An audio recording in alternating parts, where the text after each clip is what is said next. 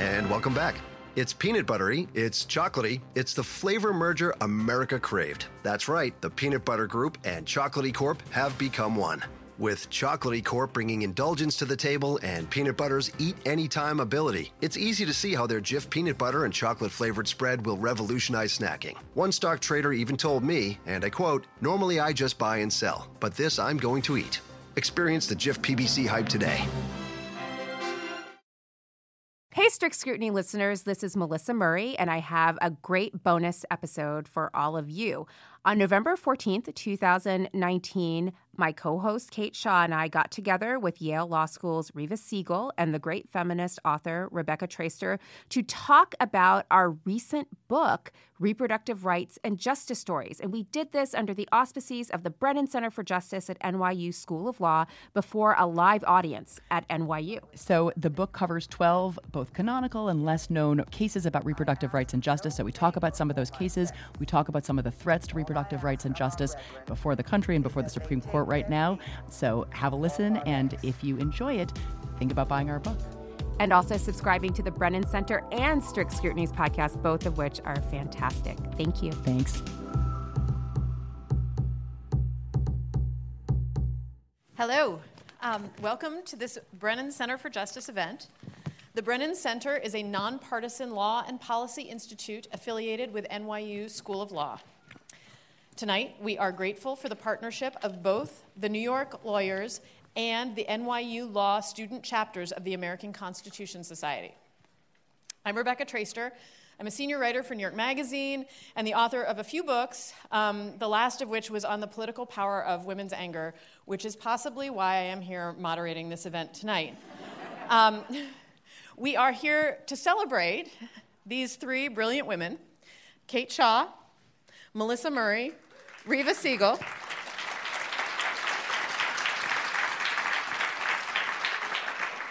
and the publication of their book, Reproductive Rights and Justice Stories. The 12 legal cases featured in the collection involve contraception, abortion, pregnancy, and parenthood.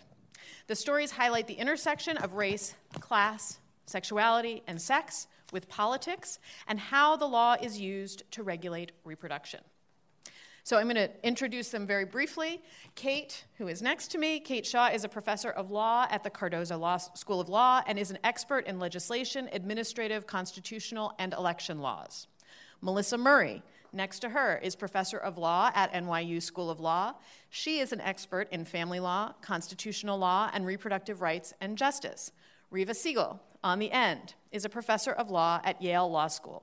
She is an expert in anti discrimination and constitutional laws, equality, citizenship, and democracy. Please welcome all three of them.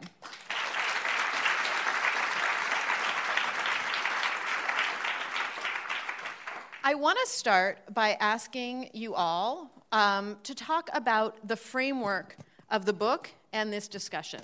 Um, the legal field itself, reproductive rights and justice, a relatively new legal field. Can you talk about how this field has come to be and why it's important to designate as an area of study and consideration? So, the idea of reproductive rights and justice is not necessarily new. It, it's something that's been around since the 1970s. Um, black feminists really pioneered this. SisterSong and organizations like that had a lot to do with it. But in the law school, in the world of red covered and blue covered case books, it was really an anomaly. Um, if we talked about reproduction, it was really in the context of abortion. It was usually stuck in the interstices of constitutional law, possibly family law. But there's more to this question of reproduction and reproductive capacity than how to prevent pregnancy or how to terminate a pregnancy. And so there has been, I think, a movement that's been percolating for a while among feminist legal scholars to think more broadly about what a field that thinks about women's reproduction, about people's reproductive capacity might look like. And in 2013, my colleague at Berkeley and I, um, her name is Kristin Luker, and she's done amazing writing on abortion and sexual education and re- the regulation of sex. She came to me and said, We have to write a casebook.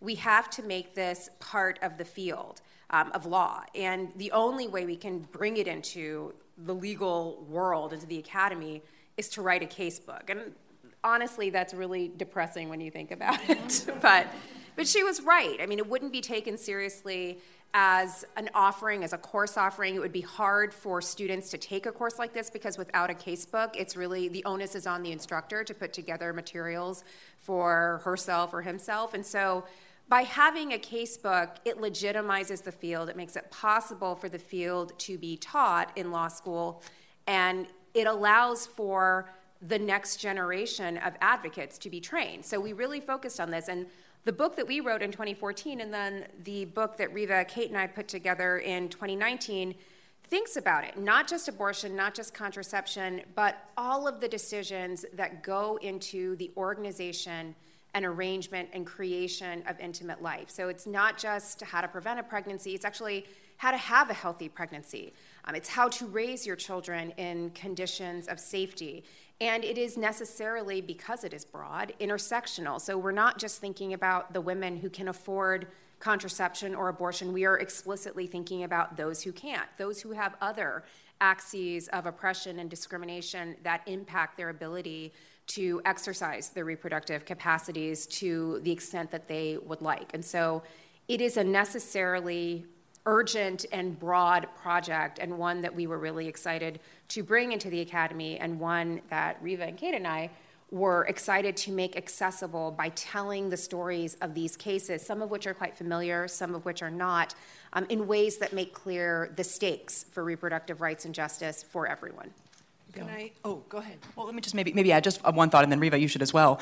Um, one one thing to just to add to I think Melissa's um, totally accurate framing is that we think traditionally about reproductive rights as um, a freedom from right certain kinds of government control, and reproductive justice has kind of a more capacious but also a more affirmative orientation, right? So although all of that seems kind of quixotic in this moment, when a lot of people feel quite on the defensive, at least the vision of reproductive justice is one that asks about maybe even government facilitation of access to safe and healthy pregnancy and childbirth and childcare, um, and that is, of course, attentive to dynamics of race, class, sexuality, language, disability, sort of all of the impediments to kind of full access to um, the range of necessary means to this fulfilling kind of intimate and family life. So, kind of a freedom to rather than just a freedom from framework, I think is one additional element of, of what we think of as reproductive justice, not just reproductive rights. So, what I was going to add is. Um, that one thing that you see by drawing back the lines of analysis and not just focusing on the law of contraception or the law of abortion, but looking at um, something like the life cycle and asking what are all the ways that law impinges on, empowers or disempowers um, people in their intimate and their family lives, and really beginning to notice the many kinds of law that um, both uh, empower or disempower people in the ways that they connect with, um, form relationships, bear and raise families.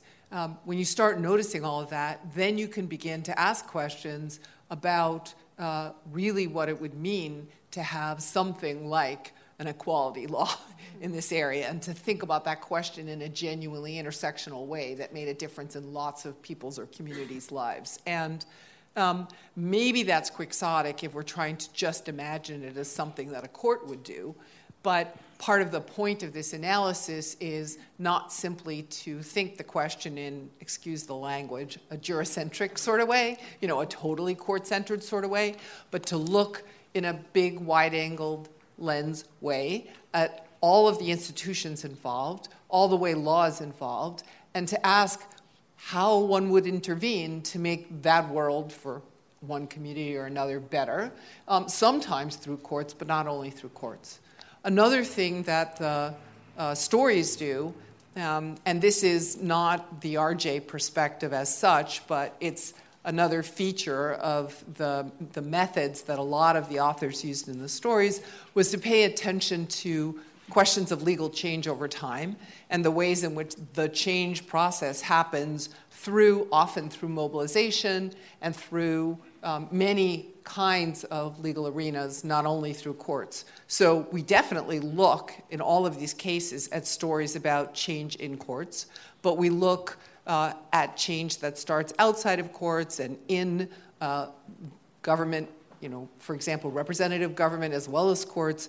So we're seeing the ways that courts are interacting both with uh, legislatures and with sort of civil society or popular actors, and appreciating the extent to which uh, realizing something like reproductive justice would require courts and more or in circumstances like the ones we're in today, um, how one might begin to look or ask about that question when one can't always rely on the federal courts. So I'll leave it there. um, Melissa, I want to start with you. Your chapter is the first in the book, and it concerns one of the cornerstone cases that I think is one of the better known cases, Griswold v. Connecticut, which, in, which was a Supreme Court case that in 1965 made contraception legal for married people. Um, as somebody who's written a book about unmarried women, I want to note that it wasn't until 1972 that an entirely separate case made contraception legal for unmarried people.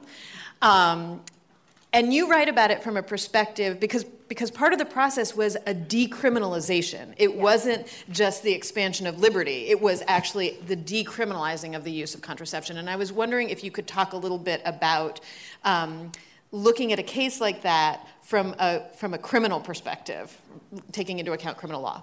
So, so, my chapter is on Griswold versus Connecticut. This again, this ch- old chestnut that's very familiar to students of constitutional law there are a lot of constitutional law cases that I think many of the law students will be familiar with um, Eisenstadt, Loving, um, Lawrence versus Texas. These are all criminal law cases just like Griswold. We just never think of them in that way. And in my other writing, I talked about the way in which um, the legal regulation of sex has, in large part, throughout our history, been done under two rubrics crime and marriage. Like, so sex that was lawful was in marriage, and sex outside of it was always criminal for the most part. Um, if you think about Griswold in that way, the case is even more illuminating and goes really far beyond simply identifying a right of privacy. Griswold is born of this larger criminal law reform effort where the American Law Institute, the creators of the Model Penal Code, are actually thinking in the late 1950s, early 1960s about whether or not the criminal law should be used to enforce moral and sexual conformity. And you know, they come to the conclusion that it shouldn't. So the, the Model Penal Code recommends that states no longer have laws criminalizing fornication. When I tell my students that it was actually a crime to have sex outside of marriage, they all look around like, is this still happening? I'm like, don't worry, everyone's fine. It's all good. You're all good. Um, but I mean, they were recommending that we stop using the criminal law for these purposes to to enforce this kind of moral conformity. And if you think about Griswold in that way, Griswold is part of that effort. It comes out of that tradition with the model penal code and this reform effort to rethink what criminal law should be used for. And so if you think about it that way, Griswold is as much about privacy. And privacy is not simply about seclusion from the state, but actually designing true limits on what the state can use its authority to do. And one of the things Griswold said is it cannot be used to enforce this kind of moral conformity where every episode of marital intercourse has the possibility of being procreative. The issue do you think that it would be useful as people talk about what's going to happen moving forward to think through a criminal through, through a, a lens of criminality because I do think that even when we talk about, for example, Roe, mm-hmm. which we're going to talk about more in a minute, um, it's still about a liberty being removed, mm-hmm. and there's less. Um, focus on what that has meant historically that it, it's not just the absence of liberty that it's the actual criminalization of the forbidden act the, i mean all of these cases i mean if you think about loving that was about enforcing a kind of conformity around marriage, making it racially homogamous. If you think about Roe and abortion, that is enforcing for women this identity of being mothers. And so if you think about it in those terms, the element of social control becomes much more apparent. And I think much more terrifying. Like, and so the rollback of Roe, I think, if you view it through a criminal lens, and a lot of the more restrictive abortion laws that we're seeing are laws that recriminalize abortion in particular ways. Again, is not just about restricting abortion, but imposing a kind of state level moral conformity, mandate for moral conformity.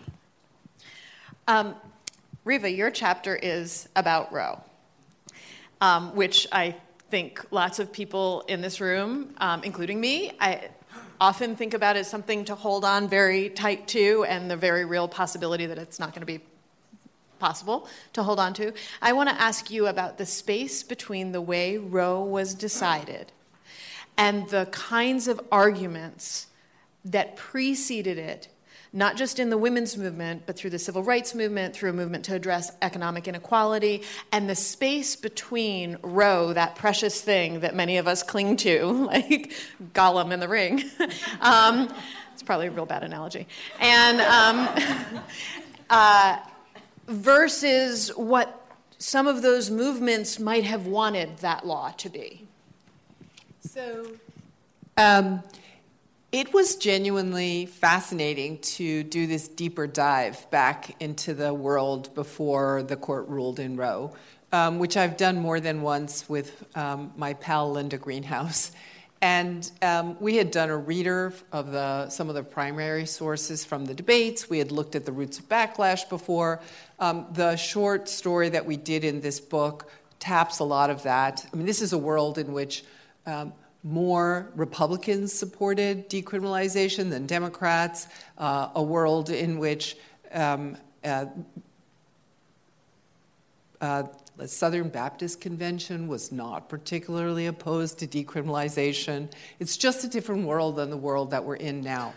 So, one of the things that we began to notice when we um, started tracing the litigation history this time through um, is that feminists come late to the story.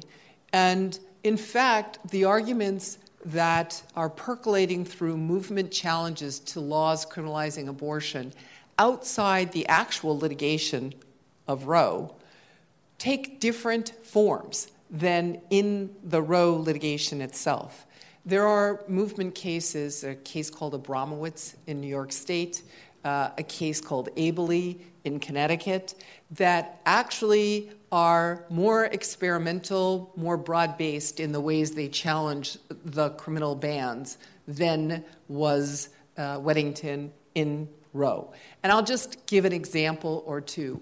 What is really, besides the fact that in these cases there were either class actions or multi member lawsuits, which featured depositions of women telling stories as much of their argument they generally made claims on equality, uh, economic equality, so equal protection class, equal protection race, and equal protection sex, and used these claims to illuminate the disparate health harms of a criminal abortion regime, uh, the disparate effects on uh, women's uh, health and sexual and uh, caregiving lives of laws criminalizing abortion in ways that the privacy challenge in the Roe case proper did not do. And the Roe opinion itself, with its focus on science, doctors, and medicalization, most certainly did not do.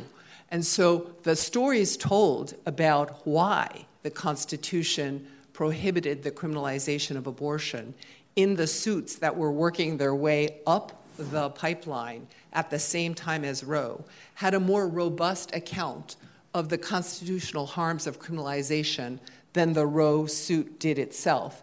And I'm just, um, I'm going to read you one line from the Abele brief, um, which had these disparate equal protection claims and said that Abortion laws are, quote, both a result and symbol of the unequal treatment of women, and said that so long as, quote, such a broad range of disabilities are permitted to attach to the status of pregnancy and motherhood, that status must be one of choice. So it's in addition to all of the ways in look, in, that it looked at uh, race and class. It also looked at what it meant to be pregnant and what it meant to be a mother and understood that as part and parcel of why it was wrong to coerce motherhood. Um, I, in Connecticut, when the district court struck down Connecticut's criminal abortion statute, um, that opinion, the district court opinion, cited the 19th Amendment, uh, Title VII of the 64 Civil Rights Act, and Reed against Reed, and also the fact that the ERA had just been um, uh, reported out of Congress as part of its story of what was wrong with a criminal abortion statute. That is different than Harry Blackmun's opinion actually jump in and, and uh, I was just going to flag. I don't know if we're otherwise going to get to talk about it, but there's one chapter that um, that is worth flagging because so obviously people mostly do know Griswold and Roe, but there's a case called Struck versus Secretary of Defense that we have a chapter about in the book that I think really resonates with some of the, the account that Reva was just giving, and people haven't heard of it for the most part because it was never a Supreme Court case, um, but it was a Ninth Circuit case litigated by then litigator Ruth Bader Ginsburg, and she wanted this to be the first big abortion case that the court took. So in 1972 um, this case is decided by the Ninth Circuit, and a policy change moots the case so it never gets uh, before the Supreme Court. But it, it is another example of kind of a path not taken in the law. And Neil Siegel at Duke um, writes a chapter in the book. He and Reva have written about this Struck case previously. Um, but, but the facts are always really startling to people, so I feel like they're worth briefly mentioning, which is that Susan Struck is a captain in the Air Force, and she becomes pregnant, and she is told that she can either have an abortion that the military will pay for, or she'll be discharged. That's the choice she has to make. Um, so at the time, government is not only um, and not prohibiting, uh, at least the federal government, abortion. It is paying for it. It is co- compelling members of the military to obtain abortions, or you know, giving them some choice, but a very constrained choice between um, a, an abortion and a discharge. She doesn't want to be discharged, and she doesn't want to have an abortion. She is an observant Roman Catholic, and so she files a lawsuit. Um, and the military, after some losses, changes its policy and, and moots her case. Um, but Ginsburg's brief in that Ninth Circuit case and then before the Supreme Court, before the case was mooted, does sort of weave together a lot of the themes that don't really get realized in the Roe opinion. Um, you know, so this is both it's sex discrimination, uh, right? The you know the the, the, the person with whom um, she had the affair was also a member of the military, suffered no consequences whatsoever. Um, it's a case about pregnancy discrimination. It's a case about impingements on reproductive autonomy, right? Um, in the opposite direction than the one to which we are accustomed. Um, but the point there is that government control over reproductive autonomy can move in two directions, right? And so, actually, even as recently as the Casey argument, there are still arguments in the air that if government can prohibit abortion, government can compel abortion. Um, and that's not a line of argument you really see today. And I do think the Struck chapter uh, makes all of that clear in a way that um, a lot of the materials underlying the Roe decision do as well. I want to actually get you to follow up. Um, you're talking about pregnancy discrimination being an issue in the Struck case, but the chapter that you write in the book is actually about a more recent case, the 2015 Young versus UPS case, which was a pregnancy discrimination case. And one of the things that Kate writes about that I'd like you to talk about is how uh, the issue of pregnancy discrimination itself sort of offers one of the few points of like potential optimism for the immediate future because it brings together unexpected and disparate coalitions of people um, on, on both left and right, and a kind of unusual combination of liberationist and protectionist feminism, and I wonder if you could talk about that a little bit. Sure. And so, so the background here is that in the 1970s, um, right around the time that the court is handing down Eisenstadt and Roe, um, the court hands down some decisions expressly declining to protect pregnancy. So first, it finds that the Equal Protection Clause of the Constitution um, doesn't protect uh, a woman against uh, pregnancy discrimination. That pregnancy discrimination is not sex discrimination under the Constitution. Um, so feminists say, okay we're going to try to bring this as a statutory claim. Um, so they bring a claim under Title VII, right, of the Civil Rights Act that prohibits employment discrimination, including on the basis of sex. And the court, on almost identical logic, which is basically that, well, policies that restrict uh, the employment prospects of um, uh, pregnant women or pregnant people, pregnant women is, of course, the logic at the time, aren't sex discrimination because they simply draw a distinction between pregnant persons and non pregnant persons. And the latter category has both men and women in it. So it's not actually a sex discrimination problem.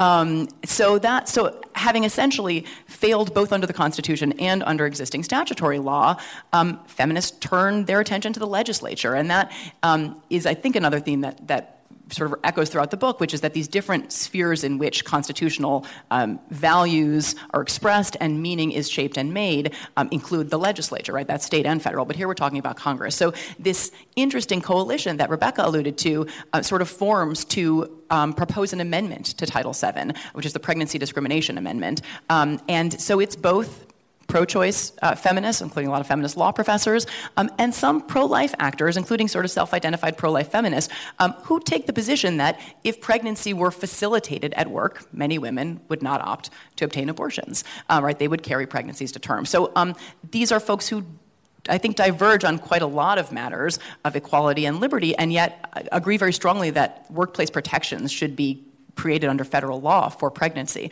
Um, and so they worked together to draft the Pregnancy Discrimination Act of 1978. Um, but the Supreme Court doesn't weigh in on it, at least very much, really until 2015. Um, and it's a law that goes largely under enforced in the lower courts. So despite this protection, so Title VII is amended to make clear that discrimination because of sex includes discrimination because of pregnancy. And in a separate provision basically says that uh, workers who are disabil- who, who, suffer some disability on the basis of pregnancy shall be treated um, no worse than other workers who are similar in their ability or inability uh, to work, which is like a very confusing phrase. Um, but and lower courts basically don't do much with it. They basically sort of say, you know, if you employer because it's not totally clear how much you have to accommodate pregnancy because it's sort of the logic of comparison, no better or worse than other workers. So if you're an employer who doesn't do a lot to, inco- to accommodate workers who have limitations of any sort, you basically get a free pass for not accommodating pregnancy. At least that's the way lower courts interpret this provision, really until 2015. And the case uh, Young versus UPS involves a UPS driver who becomes pregnant, has a, her doctor recommends a, that she not lift more than 20 pounds for the duration of her pregnancy. She's had a couple of miscarriages already. And UPS tells her, sorry, you can't, you can't take a light duty assignment. We only allow those for people who have ADA disabilities or who have lost a commercial driver's license for some reason. And literally, that was any reason DUI, sleep apnea, anxiety. You could lose your CDL, your commercial driver's license, for any of those reasons, but not for being pregnant.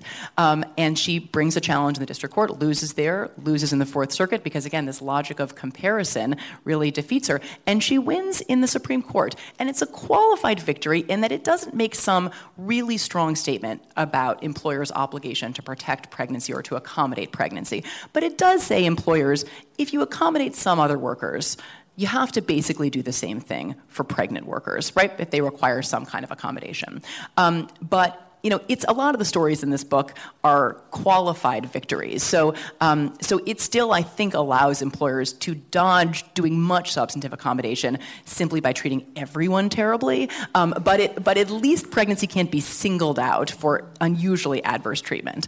Um, and so maybe we'll talk in, a little later about some forward-looking dimensions of this. There is, oh, so sorry, the coalition story. So, so it's both a coalition at the passage level and it's a coalition at the litigation level. So Young's lawyers are a very liberal law professor at the University of Michigan, Sam Bagenstos, who's a contributor in our book, and um, a quite conservative practitioner um, in Virginia, um, Sharon Gustafson, who's actually now the general counsel of the EEOC, who very much identifies as a pro life feminist, uh, very pro life, and very much self identifies as a feminist. And so um, the two of them are the sort of um, the odd couple that litigate and win the Young case in a way that sort of echoes this coalition that was forged to pass the law in 1978. So I'll stop there for now. I just want to add that um, one could look at this statute as um, a victim of the general, more general evisceration of employment discrimination law by judges who, over the last several decades, have been appointed um, with an inordinate hostility to employment discrimination law. There have been numerous studies showing that the plaintiff win rate has steadily plummeted in the last couple decades. And there is a, um, a, an incredibly narrow interpretation that emerged over time of the Pregnancy Discrimination Act. Um, what's the right way? Years ago, when I was in law school, like some of you are, I wrote um, a student note about the Pregnancy Discrimination Act, and I uh, made an argument that there ought to be disparate impact claims under the Pregnancy Discrimination Act. In other words, it's a Title VII statute, and so there are disparate impact claims under Title VII where you don't have to prove purpose. You can take a law of general application and say if it bears more heavily on one group than another, then you could make this claim for pregnant women. And it's never been ruled out under the statute, but judges sitting on federal bench have never been able to find their way to making these claims. And um, because there's never, the, the, claim still exists, but judges never find their way to it. Well, it's because they're also rooting out disparate impact. well, they're now they are now disparate impact is a hunted animal, and oh. um, certainly hunted in the Trump administration, and it will be soon hunted in the federal courts. I mean, it is it's it's a hunted animal more generally. But I, I do want to wind up by saying, and this goes to the theme of don't only look to the federal courts um, that um, there are state statutes now passed in 27 states, count them, 27 states, that call for the reasonable accommodation of pregnant employees. So, that are at a state law matter calling for something like a, a disparate impact approach um, and that is now being considered, at least on the Hill in Congress as well. I so. wanted to ask Melissa specifically because I know that you were part of an event this week about the congressional push for the Pregnant Workers Fairness Act and what that is, and if there are reasons to be optimistic about it. So, um, Representative Jerrold Nadler, who is the representative for, I learned this week, our district. Um, and actually, his whole district is a sort of a testament to gerrymandering because it includes the entire Upper West Side, parts of the Upper East Side, the Village Soho, and then Kensington Borough Park and Sunset Park in Brooklyn. So, a lot of range for him. Um, but he has introduced into Congress um, in the House, and he has a, as a bipartisan support the Pregnant Workers Fairness Act, which aims to remedy some of the confusion that's resulted in the aftermath of the Young case, where, um, again, this idea that you just have to treat pregnant workers the same as you would treat other workers, and so employers are like, great, I'm just going to treat them all terribly. That's, that's, how I'll deal with this.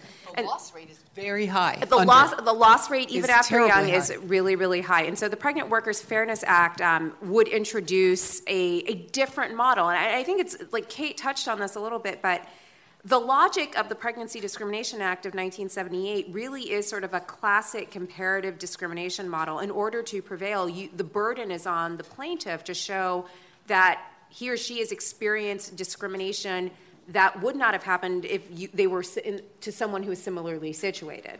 Uh, the model that the PWFA is looking for is really more like the Americans with Disabilities Act, which doesn't seek to compare modes of discrimination, but rather is an affirmative right to accommodation. And so that's what they're like.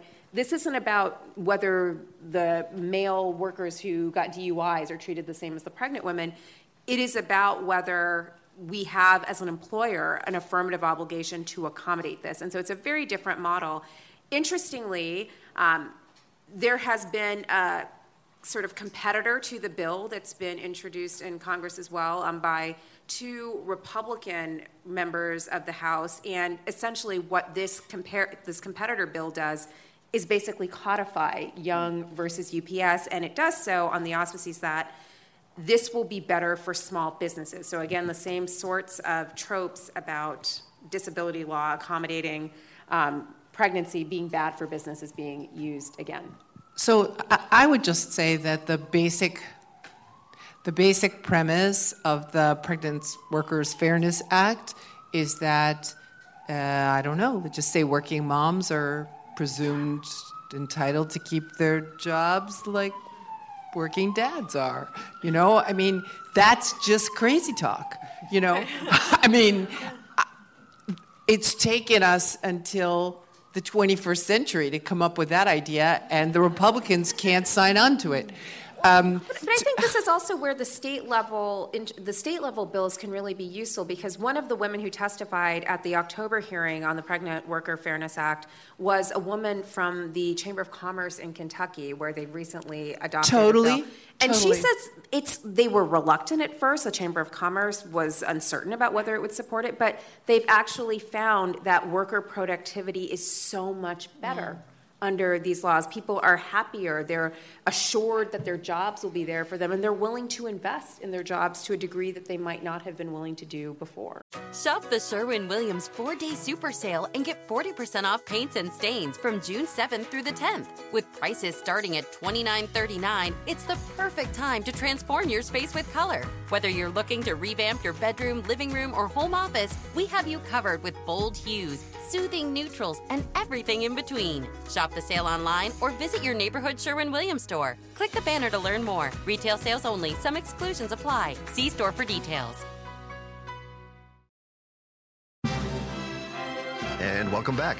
It's peanut buttery, it's chocolatey, it's the flavor merger America craved. That's right, the Peanut Butter Group and Chocolaty Corp have become one with Chocolaty Corp bringing indulgence to the table and peanut butter's eat anytime ability. It's easy to see how their Jif peanut butter and chocolate flavored spread will revolutionize snacking. One stock trader even told me, and I quote, Normally I just buy and sell, but this I'm going to eat.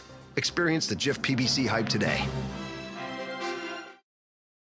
Whether you're a morning person or a bedtime procrastinator, everyone deserves a mattress that works for their style. And you'll find the best mattress for you at Ashley. The new Tempur-Adapt collection at Ashley brings you one-of-a-kind body-conforming technology, making every sleep tailored to be your best. The collection also features cool-to-the-touch covers and motion absorption to help minimize sleep disruptions from partners, pets, or kids. Shop the all-new Tempur-Adapt collection at Ashley in-store or online at ashley.com. Ashley, for the love of home. Here you are, BPMs high, sweat dripping, body moving, tongue panting. You're working hard, real hard, and you're thirsty. You need vitamins, nutrients for peak performance and energy. And your plants do too. Aw, I mean, just look at the little guy. Water soluble plant food from Miracle-Gro is full of essential nutrients. Just a little scoop into your watering can, and boom, instant feeding and bigger, more beautiful plants. It's kind of like a sports drink for your plants. You may have to suffer from heat, but your plants do not. I mean, I, I think that one can these laws, uh, this is the, the idea of there being purple. These laws have passed, and, and red even, these laws have passed in South Carolina, they passed in Kentucky, they passed in Utah and Louisiana. So this is actually a path for change where you could see, and you do see in the record, uh, stories of convergence of the kind that you saw in Kate's history of the Young case. And part of the part of that is something that you've written about and feel very strongly about the concept of a reframing of the conversation and the language, a legal reframing around the language and idea of what it means to support life. And you've talked about your concept of pro choice life. life. Can you sure. explain that a little bit? Um, yeah. Well, uh, I'm actually going to back up and sort of talk about how I got started down this road. I got exasperated um, in abortion conversations that were single issue siloed, which also fits with this larger RJ resistance to just looking at the issue by itself. But also, when one's looking at the conversation in the legal context, states can come in and claim that they have an interest in potential life, even when you sort of take a step back and look at what that state's policy looks like, and it doesn't look anything like that.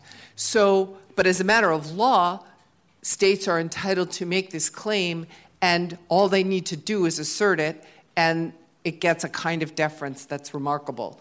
And so, around about the time that the court decided a case called Whole Women's Health, which was the last large victory, uh, the Texas um, trap law case, which the court decided before Justice Kennedy left the court, the entire litigation was around whether the state could claim that it was interested in protecting uh, women's health when it restricted abortion in a way that it didn't restrict any other similar health condition.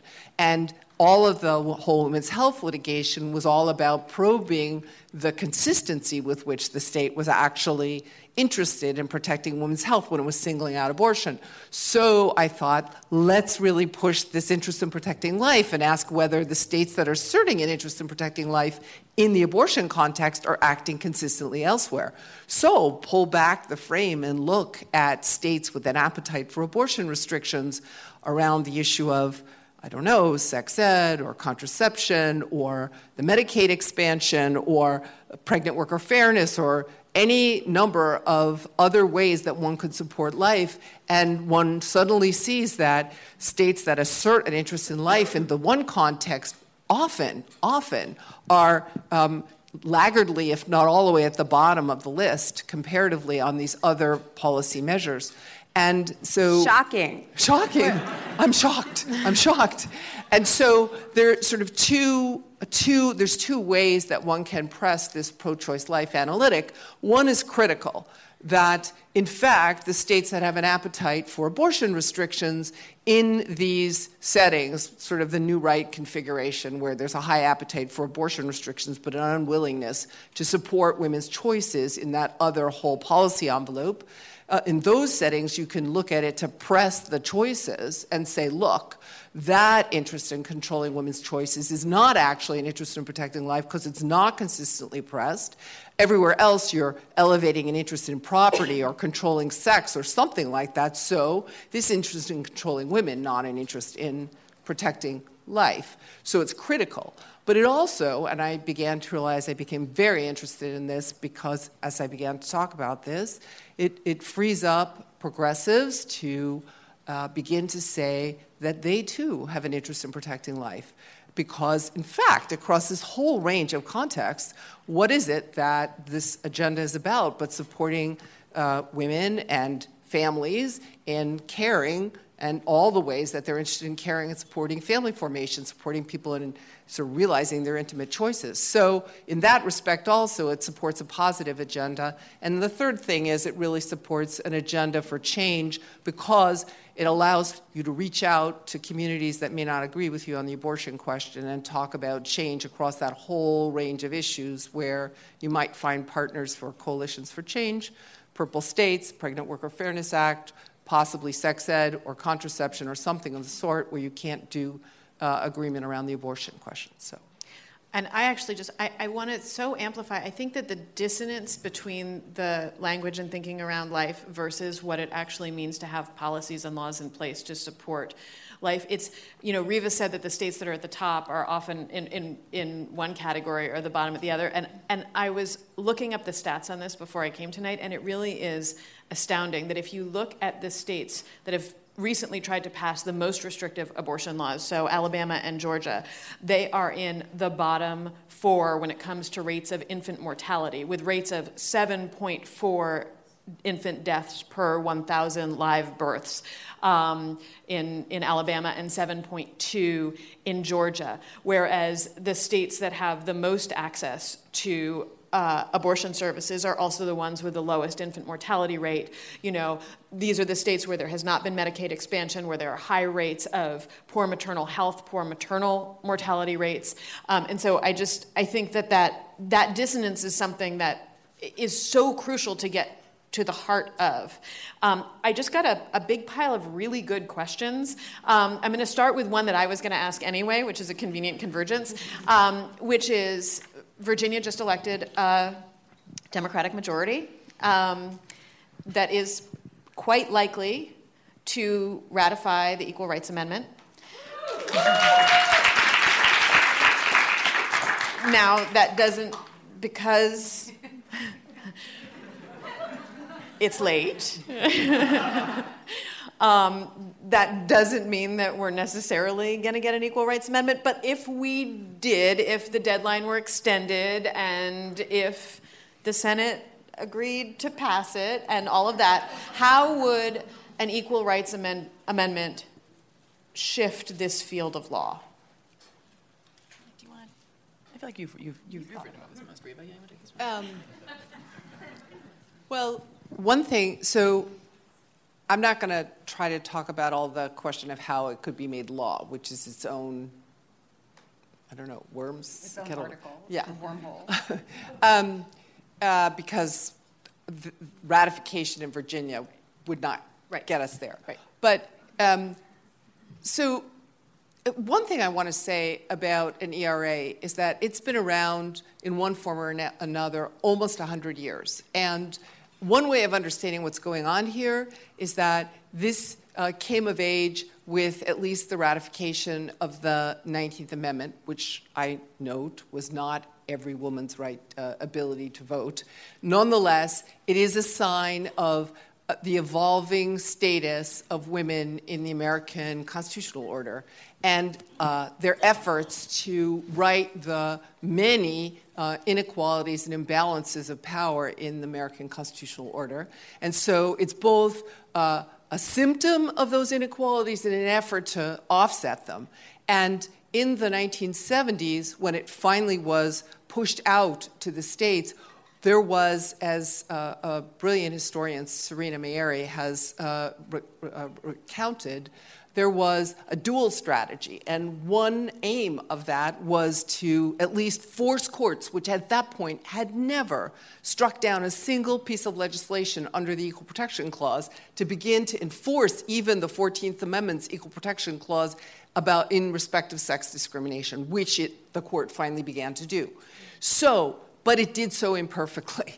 And so, the equal protection law that we have, I wouldn't say it's Swiss cheese, but it's weak in many respects, some of which Kate identified earlier. For example, it remains still not entirely clear, and we could argue about it at length, but not clear whether, under the 14th Amendment, discrimination on the basis of pregnancy is discrimination on the basis of sex. We still would be in a conversation The court about hasn't that. said that it is. Excuse me? Yeah, the court has not said that it is, right? Yeah. I would argue off of Hibbs and We can get there, but it's you, you- but, but it has not said those words.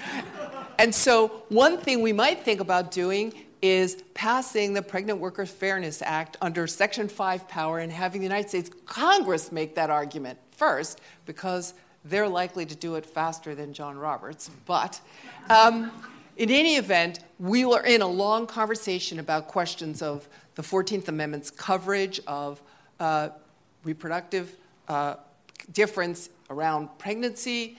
Um, there's another question having to do with sexual assault and violence and the Morrison opinion.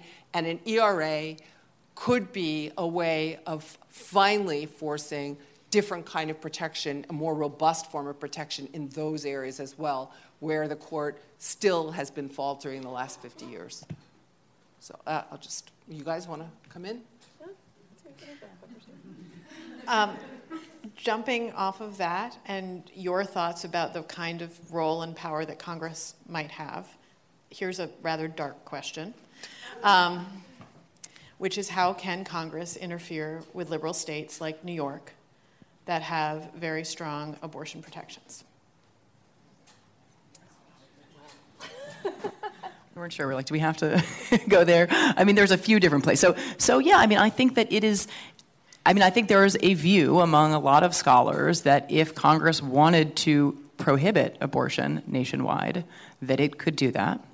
Um, that's a separate argument than the argument that the Supreme Court could recognize as a constitutional matter that the Equal Protection Clause protects fetuses um, and thus constitutionalize um, a right against abortion, right, on the part of the fetus. So that is like a step darker than the question goes. But like, I think once you start down that path, it, th- these are all possibilities that warrant discussion. Um, so I think that for a long time, I think a, a lot of people both have and, and probably still do operate on the assumption that if Roe were overturned, abortion would remain legal in a lot of states, including New York. And in the short term, that is certainly true. But I don't. I, I think there is a strong possibility. Now, there would be questions about maybe the Commerce Clause. Like there are there are questions about congressional power that are non-frivolous questions. But if you had um, you know, a Republican majority in both house of Congress and a Republican president, I think that at least like a 20 week ban or something like that could be on the table, like nationwide, could we be on the, the table. partial birth abortion ban To- But the Commerce Clause argument wasn't actually raised No. there or passed on the Supreme Court. So I do think there is an unresolved question about this kind of traditional you know, a prohibition of a particular kind of medical procedure as a state function, it's at least an argument that would be raised. I think the Supreme Court would find that Congress has that power, and I think on existing Commerce Clause jurisprudence, that probably is the right answer. Um, but the but, fetal personhood issue is a lot. I mean, that is actually a real thing that could happen, and the possibility of a constitutional amendment that recognizes. Right, so you could do it under the Equal Protection, right, a clause as it, it currently stands, or you could draft a new constitutional amendment, right? You could constitutionalize so just, it like, separately. Sit together and just spin out these doomsday scenarios all afternoons. I want to. I want to. I want to take it brighter. Great. I want to take it brighter. we, have gone to a bad place. um, and several of the questions that got passed forward actually touch on this. So um, I'm going to ask a broad version of it. What should and what can state and local governments do to defend and expand reproductive rights? And I think I would broaden that and say reproductive justice um, expansion and protections, um, uh, especially in states that have democratic leadership on a, on a legislative level. Um, what is it possible to do as we look at a future where you're seeing erosion on a, on a federal court level? Um, first thing I want to say is it's worthy of note that the um, there was uh, Republican control of the Congress and the presidency, and there was not an appetite to do the very things you were describing. So there's some awareness of latent uh, public response, aka backlash, that these kinds of measures would trigger. And in fact, the passage of the Alabama and other bans produced the kind of response that caused uh, a real effort to uh, back off. There was a big conversation. I, th- I mean, there's really this question. There's a debate within the right right now about whether to move in an absolutist way or to move in a much more uh, incremental way and lull the public and we haven't talked about the June medical grant and the, sta- the standing questions, but those are intended to uh, delude the voting public um, that might react. But I'm going to go to a more positive place in line with your question. I, I do want to we're say gonna something. Go to, we're going to go to June. So, so, so, um, so here, here's, a, here's an upbeat story rather than a downbeat story. This event is called Blessed Be the Fruit. Okay. I want to put that out there. Okay, so so I'll so so there was this dark afternoon when I was walking across the courtyard of my law school to teach a class, um, and I realized that it was the first time I was teaching a set of uh, Kennedy opinions when Kennedy was no longer on the court, and it was my first ever time that I was doing this, and it was overcast. But I suddenly felt like the clouds had parted, and there was this light that sort of came across the courtyard. And I thought, he's not there. And it was, instead of dread, he's gone, it was, he's gone. and the thought was really that you didn't have to reason about what something meant in the sort of narrowest way that might persuade one this one man there was no hope of persuading anyone there anymore. You could just simply say what was at stake. And We're down to brass tacks now, right? and the light was shining because there was no hope. And that's really a great good thing because really, now I want to tie this back all the way back to these claims that were made in the 1970s. There was this really broad based set of arguments that were made for the stakes. There were repro justicey kind of arguments made uh, in the path to Roe. And they were narrowed to this very tiny thing that was Roe. And then there was this huge struggle over it that went on for years and years and years and years. And we learned to repeat the magic words, the law words, over and over and over and over again. And we clung to them for many decades. And they got narrower, and, and then they, they, took the form of undue burden. And they got narrower and narrower and narrower, and they're going to get narrower still. And then they'll go away. And then they'll have to grow again. And they'll grow again in new places. They'll grow again in the courts of, you know, California, Canada. New Jersey. no, Gilead. No, no, no, no, no, no, no, no, no, no. The, in fact, it's already happening. There are state courts and there are state legislatures that, like New York, has codified, right? And there are states, even Iowa, has, under its state constitution, recognized an equal protection ground for the right. And this is going to happen, and students who are here are going to out, go out and make those arguments in state legislatures and in state courts, and it will grow again. And this was a reason that this book exists, that people will know there was something that grew in the world, not just because judges said it was so, but because people went out and they made arguments and they connected with other people and they persuaded other people and told stories and the thing grew. And it has to happen again. And when it grows again, there will be different people in places of decisional authority to recognize these claims. And they will get grounded. And this is where it connects up with the story about the 19th Amendment and the ERA this time, there will be different people sitting in government to recognize the claims, and it won't have to be a case of persuading Harry Blackmun. And so it might sound different in law. So I'll stop right there. Well, and, and the point that Reva made, oh, yes. Reva says she will not try on her handmade robe today.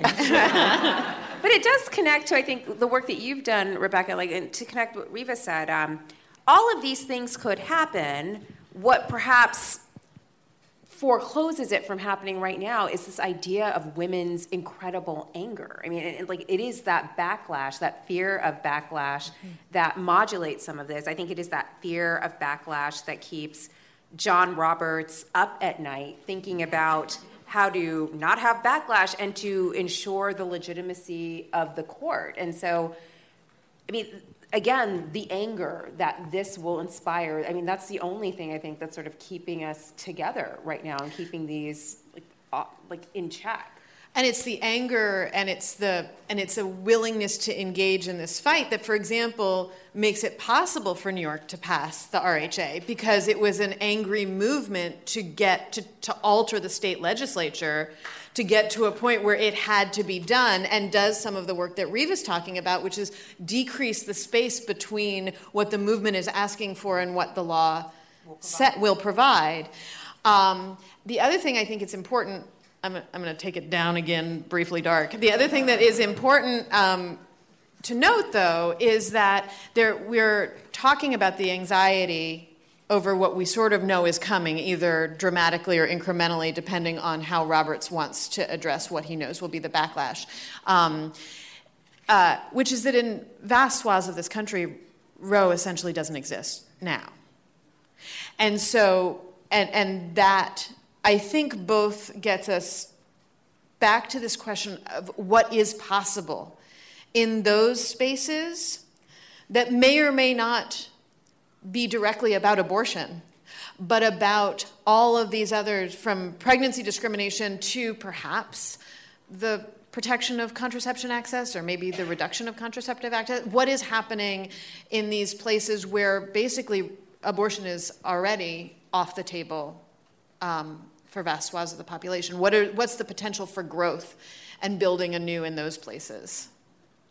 So, I think one thing to think about, even in, in all of these places where abortion access is limited, it is even more limited for women who are women of color, who are socioeconomically disadvantaged, um, women who live in rural areas. Just these are women, they don't have access in a meaningful way that is more profound than we probably could imagine. And, and I, I, don't think that's just in states with restrictive abortion laws. I think that's true mm-hmm. throughout the country. And that is an opportunity, I think, to think broadly about how reproductive rights and justice intersects with an economic mm-hmm. justice movement too. I mean, one of the stories in the book by Khiara Bridges talks about Harris versus McRae, which honestly, in my view, is the most important abortion case of our lifetimes. Like, this is a, a case where the court says, yes, there is a right to an abortion, but there is no affirmative obligation on the part of the government to subsidize it through the use of federal monies. And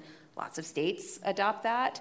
Um, even even for Medicaid recipients, right? Yes. So so women who rely on the federal government for health care, the Supreme Court says can be denied access to federal funds to facilitate abortion. And one thing I think in terms of lost history is that is, is I think really um, worth recovering with respect to Harris is that it's a 5-4 decision, right? We come in 1980 within one vote of the Supreme Court saying if you have a constitutional right to abortion and you're a poor woman and cannot exercise that right otherwise, the federal government has to provide you the access to that that right. The same way the Supreme Court eventually finds if you're an indigent person charged with a serious crime, guess what? You get a free lawyer, right? Certain rights cannot be exercised without some means by which to do that. And we come so close to five people agreeing with that proposition, but fall one short. And so another path almost, but then not taken in the law. But, but it also sets forth a path that could be taken in the future. I mean, to link up these economic justice movements with reproductive rights and justice opens up a whole mm-hmm. array of different possibilities, not just about abortion, but about contraception, about access to contraception, about sex ed and just sort of general access to the education system, uh, about employment protections. I mean, like thinking about it on those on, the, on that kind of scale, I think is a possibility that is rendered imaginable in this new climate. Um, and I do want to make sure that lots of people have asked, and it's come up a couple times in conversation. I think before we end, we need to talk about the June medical case and what we should be thinking about as it comes up and why it's happening and what it means for this conversation and, and this law. I'll, I'll, briefly just describe it. So this is a, this is the first big abortion case um, that the Kavanaugh Court will hear, right? Um, so this is, it's the Roberts Court, but my old boss Justice Stevens used to refer to courts by the most the, the, the name of the most recent uh, appointee because every justice really changes the character of the court. So so this is the Kavanaugh Court in that respect, um, but it's also the Kavanaugh Court, right, in a, a, deeper respect because Justice Gorsuch replacing Justice Scalia changes uh, very little, at least in this sphere, um, about the court. But obviously, the consequential substitution is Justice Kavanaugh for Justice Kennedy. And in 2016, the Supreme Court, um, as Reva alluded to, struck down a Texas law that, among other things, required doctors who performed abortions to obtain admitting privileges at a nearby hospital. Um, and Louisiana um, has a law that is very similar to the that is virtually identical to the Texas law struck down in the Whole Woman's Health case in 2016. And nonetheless, the Fifth Circuit upheld this law, um, and the Supreme Court has now agreed to hear the challenge to this law's constitutionality. So I think there are, we've alluded to this a little bit, but there are a few different paths available to the Supreme Court, right? It could strain to distinguish this Louisiana law from the Texas law um, and, um, and find that though the Texas law was struck down, this law can be upheld, which will reduce the number of abortion doctors in Louisiana to you know, one or two or maybe three at the most. It might, I think it's probably just one doctor in the state. And um, I think it'll be a bad faith exercise if that's the route the court chooses to go, but it'll be the path of least resistance from the perspective of public reaction and backlash, I think, because on the surface, the court can say, Roe and Casey are undisturbed. This law is different from our last, the last major abortion restriction that we considered. Um, and um, and uh, it could also decide to go much broader and to, or moderately, somewhat broader, and not disturb Roe or Casey, but overturn whole woman's health, right? The most recent um, uh, statement, right, of the sort of scope of the constitutional protection for abortion, or it could go really big. Um, but Melissa, what do you think? Well, so I, like, I think all that's right. Those are the three different things they could do: sort of incremental change, medium incremental change, and then sort of wholesale revamping of everything. But the other thing I think that's really interesting about this case is that um, the issues before the court are not simply whether this admitting privileges law poses an undue burden. There's a second question about whether physicians have a right to assert a claim of a third party like their patients. And this is an unusual claim because the advocates weren't making it, the court inserts it. Into. And, and the Fifth Circuit didn't even decide it. so this is an, un, an issue that the Supreme Court doesn't usually decide issues that haven't been decided below. And here's one where they're like, let's hear this. Hmm. And this is a really important question because it changes the entire nature of how challenges to abortion laws will be litigated because it's very standard not for abortion patients to challenge the law, but for their doctors or healthcare providers to challenge on their behalf. So, this is a question for those of you taking constitutional law for the first time about standing and whether or not the doctors can claim third party standing on behalf of their patients. And I think Reva has something to say about what this means for sort of the broader context. But the fact that the court inserted this in, I think, is really significant. I guess I would just add, as I had alluded to earlier, that um, this is a way of restricting access. Indeed, these laws, none of them go to the direct question of whether a state may criminalize abortion. They concern the question whether states can enact laws restricting the way clinics operate and so restrict access in the indirect ways that they do through so called trap laws. So um, the court's decision to, a, to include the standing question um, suggests an appetite for um, restricting access in ways that will um, have consequences on the ground and yet not set off too many bells for voters um, watching the court. And that strikes me. I, actually was, I don't know if the word is offended, but really uh, put off.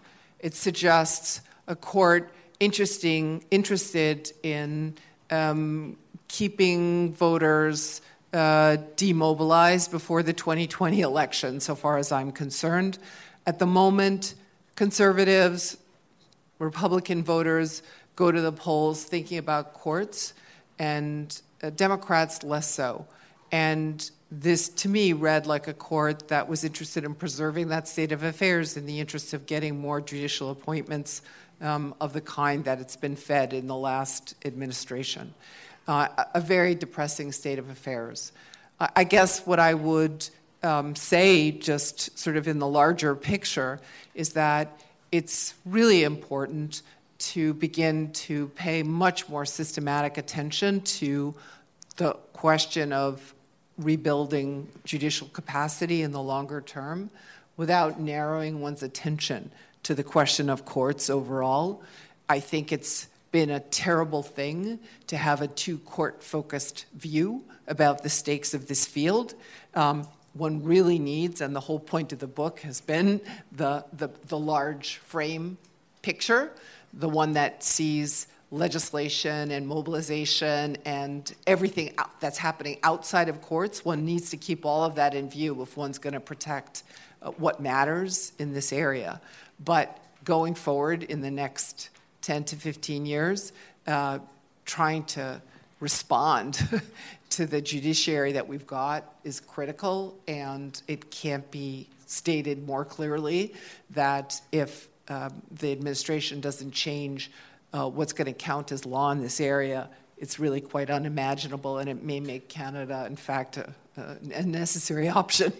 so, uh, and on that note, um, it is time that we stop the conversation. Yay! um, I want to say thanks again oh to the oh New York God. lawyers and the NYU School of Law chapters of the American Constitution Society for partnering with the Brennan Center for Justice to host this program. Thanks very much to Reva, Melissa, and Kate. You want to say something bright before we end?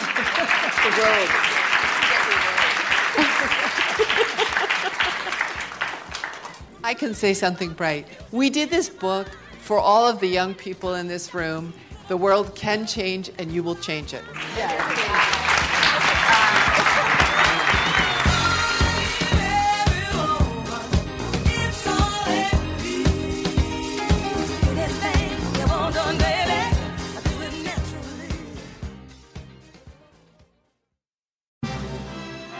And welcome back.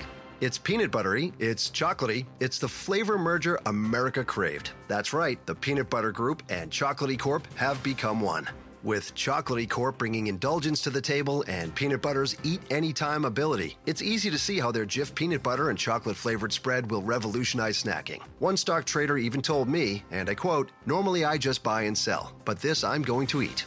Experience the Jif PBC hype today. Here you are, BPMs high, sweat dripping, body moving, tongue Panting, you're working hard, real hard, and you're thirsty. You need vitamins, nutrients for peak performance and energy. And your plants do too. Aw, I mean, just look at the little guy. Water soluble plant food from Miracle-Gro is full of essential nutrients. Just a little scoop into your watering can, and boom, instant feeding and bigger, more beautiful plants. It's kind of like a sports drink for your plants. You may have to suffer from heat, but your plants do not.